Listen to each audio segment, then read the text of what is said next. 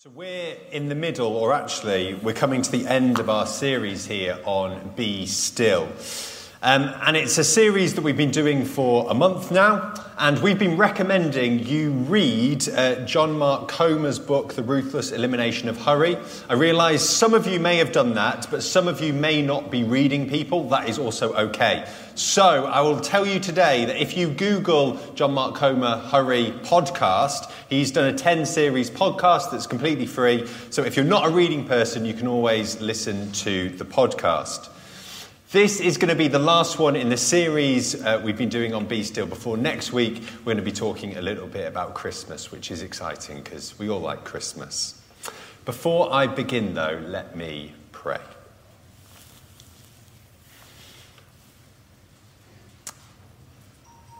Father God, I, I pray that we would hear your voice today. I pray that whatever's going on in our life and whatever's happening, that we'd be able to hear you. Amen. I wonder what your favourite TV series is. Uh, I mean, some of you may have favourites, some of you may like a few. Well, my absolute favourite TV series is called The Office. Has anyone seen The Office? The American version, I think, is a little bit better. Hetty has, the only hand I saw at the back. Um, now, any chance there's an opportunity for me to include a clip from The Office into a preach, I just take that opportunity. I'm going to put that out there. You're, we're probably going to watch the whole 10 seasons of The Office together over the next period I'm here. But today, we're going to watch a clip from The Office. So I hope you've never been in a situation where you've been filled with as much fear and panic as that fire drill. But the reading we heard today reminds me a little bit of that clip from The Office. The Israelites, who were God's chosen people, um, were slaves in Egypt. But they cried out to God, and after 10 plagues, Pharaoh agreed to set them free. So God leads them out of Egypt, and he takes them to the edge of the Red Sea. But Pharaoh has a change of mind. He doesn't want to lose all these slaves, and so he gets together an army and they race after the Israelites on chariots. Now, the Israelites don't know that Pharaoh is coming after them. Facebook has not given them any updates yet. So, the first they know about this is by seeing hundreds and hundreds of chariots racing towards them. And quite rightly, they start to panic and they are filled with fear. Now, I'm not sure they're quite throwing cats around and saying everyone for themselves, but the Bible says they were terrified. And even in this state of fear, one wise guy sarcastically turns to Moses and says, Was it because there were no graves in Egypt that you brought us to the desert to die? Knowing full well that if Egypt is famous for anything, it's having lots and lots of graves, pyramid shaped ones. Others start mumbling. I knew we should have never left Egypt. Mildred, I told you this was a bad idea. Didn't I tell you this is how it's going to turn out? We should have just kept our heads down, Mildred. Didn't I tell you? I told you this would happen. So the chariots are thundering towards them. We have Mr. Sarcastic chipping in from the corner. We have Mildred and her friend grumbling. And everyone is full of fear and panic. And even worse than that, there is nowhere to run. The Egyptians are in front of them, and the sea is behind them. And in this fear and panic, sarcastic jokes and grumbling, Moses says, Do not be afraid. Stand firm, and you will see the deliverance the Lord will bring you today. The Egyptians you see today, you will never see again. The Lord will fight for you. You need only to be still. Though the Egyptian army is charging them down, though everyone is filled with fear, though there's grumbling and there's complaining, though there's panic everywhere, Moses says to the people, Be still. Stop complaining, stop panicking, stop being scared, and be still. I don't know about you, but if I was in this, that situation, I would be thinking, how far can I swim without drowning? I would be thinking whether I could dress up convincingly as an Egyptian soldier. And I'd be thinking, where have all the white flags gone? I'd be wanting to do something. Yet Moses commands them to do nothing. In the face of their enemies, in the midst of stress and worry, when fear grips them, when death is literally in their face, Moses commands them to silence and to waiting. And at the heart of this command is trust. Do the people trust God? Do they rely on themselves or do they rely on God? Do they have faith in what they can do or what God can do? At their deepest level, when the world seems against them, who do they trust? I can remember a few years ago, I was driving to another part of the country. And it was quite a long journey, and I checked on Google how long this journey would take, and I'd left myself loads of time to get there. I put the address into the sat nav, and it'd given me an estimated time. And it's well before the meeting starts. But after a while of cruising down a motorway, I hit standstill traffic. At the beginning, I think, well, I've left myself loads of time. It'll be fine. There's traffic. It'll be 10 minute delay. I'll get through it. It'll be fine. But as the minutes tick by and my estimated time of arrival just keeps ticking higher and higher, I begin to get a little bit worried. As the traffic is crawling along, I begin to think to myself, you know, there must be a quicker way. You know, if I just pop off at the next junction, I'm sure I'll be able to find some back road that the locals know about, and I'll be able to just nip round and come back a few junctions down, and I'll probably save a bit of time.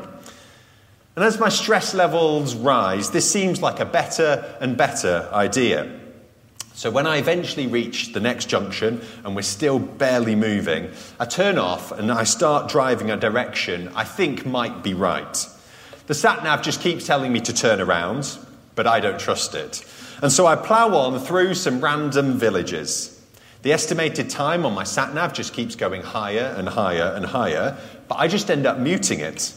And eventually, the sat nav stops telling me to turn around and it catches up with where I am. And in some part of me, I feel like this is a little victory.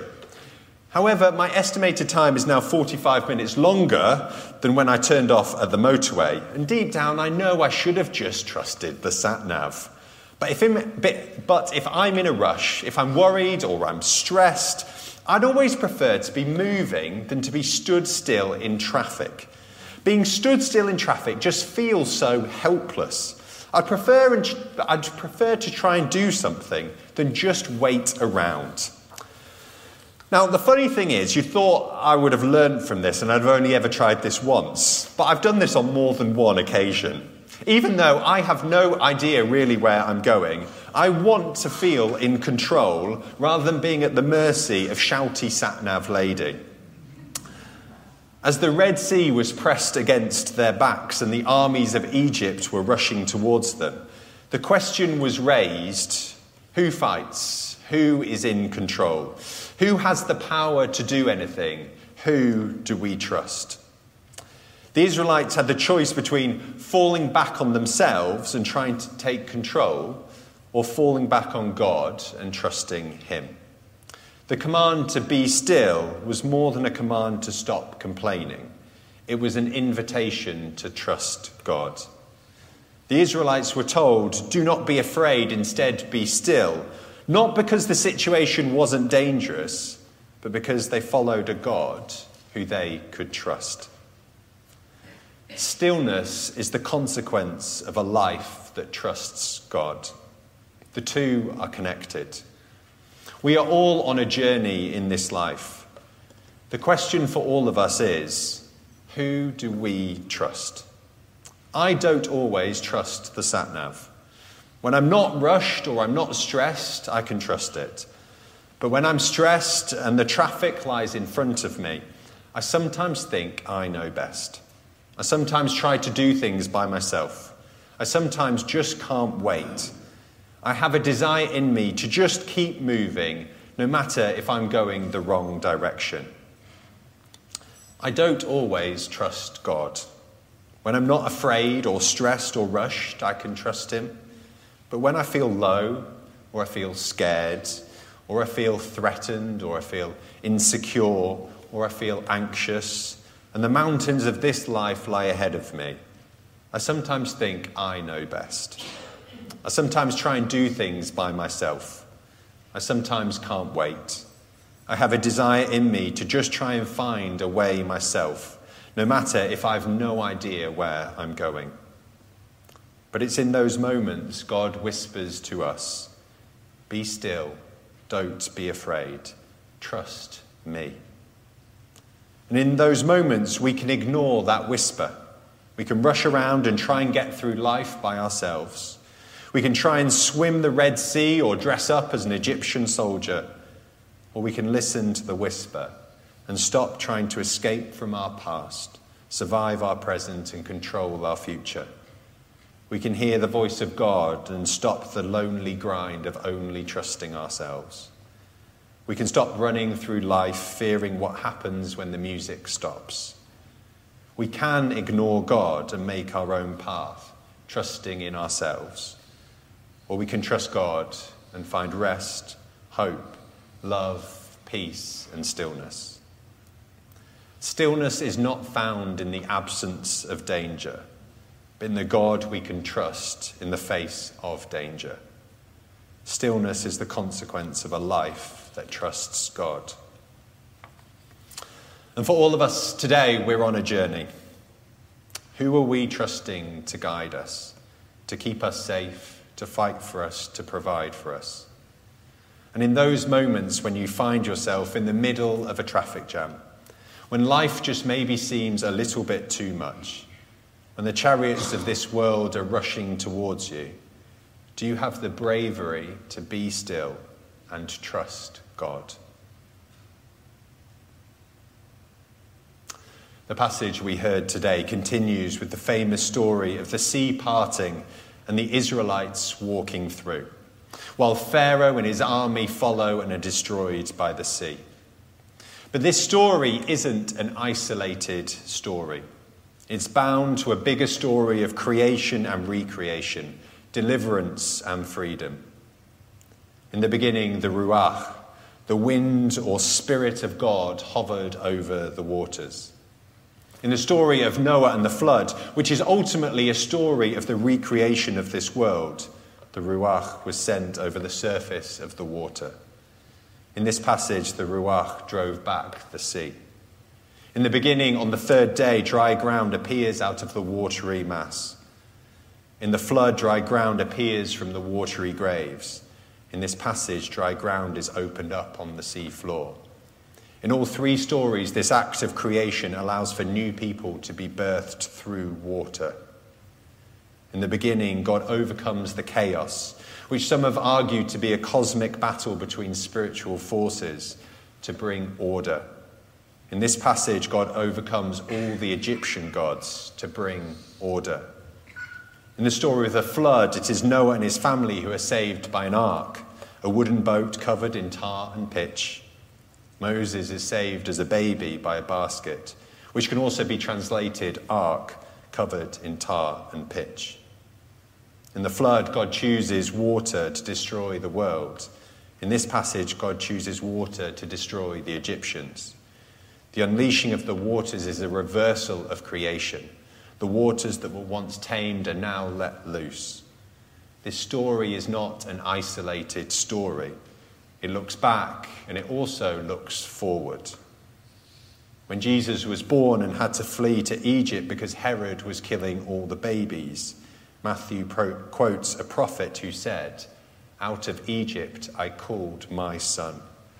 When Jesus was up on top of a mountain and had an experience where he met Elijah and Moses, it says, they spoke about his departure, which he was about to bring fulfillment at Jerusalem.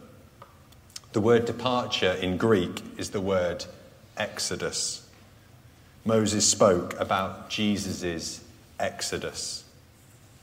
This passage is far bigger than a simple story and its meaning is more significant than it might first appear. This is the story of a God who creates order from chaos, praise from fear, freedom from slavery, hope from despair, absence from God to presence with God, light from darkness, a future from a past, life from death. The, the Creator God never stops recreating. In the beginning, in the flood, during the Exodus, through Jesus, on Pentecost, through the Holy Spirit today. God never stops being a creator. Creation was not and is not a one time event for God. He does not paint a picture and hang it on a wall forever. Instead, he is always painting, always drawing new people, new futures, and new life onto the canvas of his universe. And God wants to recreate people like me and you. He wants to recreate churches like Christchurch. And he, he wants to recreate towns like Southport. The act of recreation in the Exodus story involved a human response. The people were asked to trust God and walk through the sea. God didn't just teleport them over the sea, He asked them to be still to trust Him and to step into the unknown. And through their one small but brave act of faith, God again recreated their lives, their futures, and this world. And today, God wants to recreate people like me and you. If we feel like our life is chaotic, if we are trapped by fear, if we are caught up in addiction, if we have lost hope, if we feel distant from God, if life is dark, if we cannot run from our past, and if life feels like death, God wants to recreate us. Not because we deserve it, but just because that is who God is. God will not give up on us. We are always in God's mind. God is never finished creating and recreating us. But this isn't a passive process. He asks us to be still, to trust Him, and to step into the unknown. I think the question for us all is whether we've been in church for our whole lives or whether maybe this is our first time in church. The question is will we stop running and will we be still? Will we stop wrestling control over our own lives? And will we trust God? And will we be brave and walk along an unknown path? Let me pray.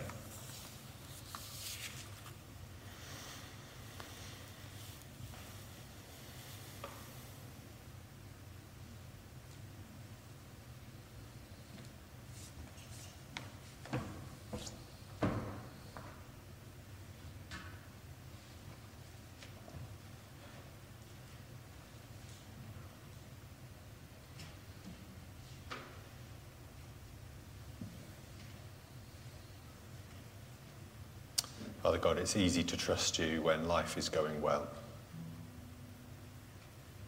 But I want to pray for those that have come today where, where life is difficult, where it seems like darkness surrounds their life, where they feel lost or lonely, where they feel like you're distant or you're not even there. And I want to pray that, that today they would know that you are with them. And I pray that today they would be able to take that brave but small step to trust you, to trust you with whatever's going on in their life, however big or small, to trust you with, with their future and what that might look like, to trust you with their health, to trust you with their finances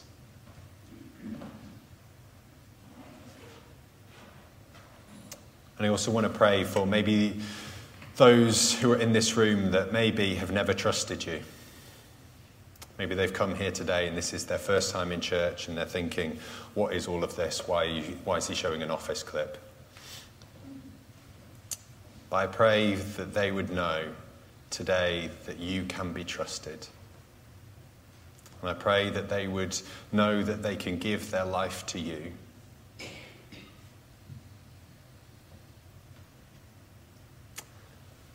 Steve's going to begin playing. But we chatted about lots today, and some of that might have resonated with some of you. And as Steve plays and we begin to sing, I'd particularly like to pray for anyone that maybe for the first time has said, actually, today, I want to trust God. I don't know what that looks like, and that looks like a really unknown thing.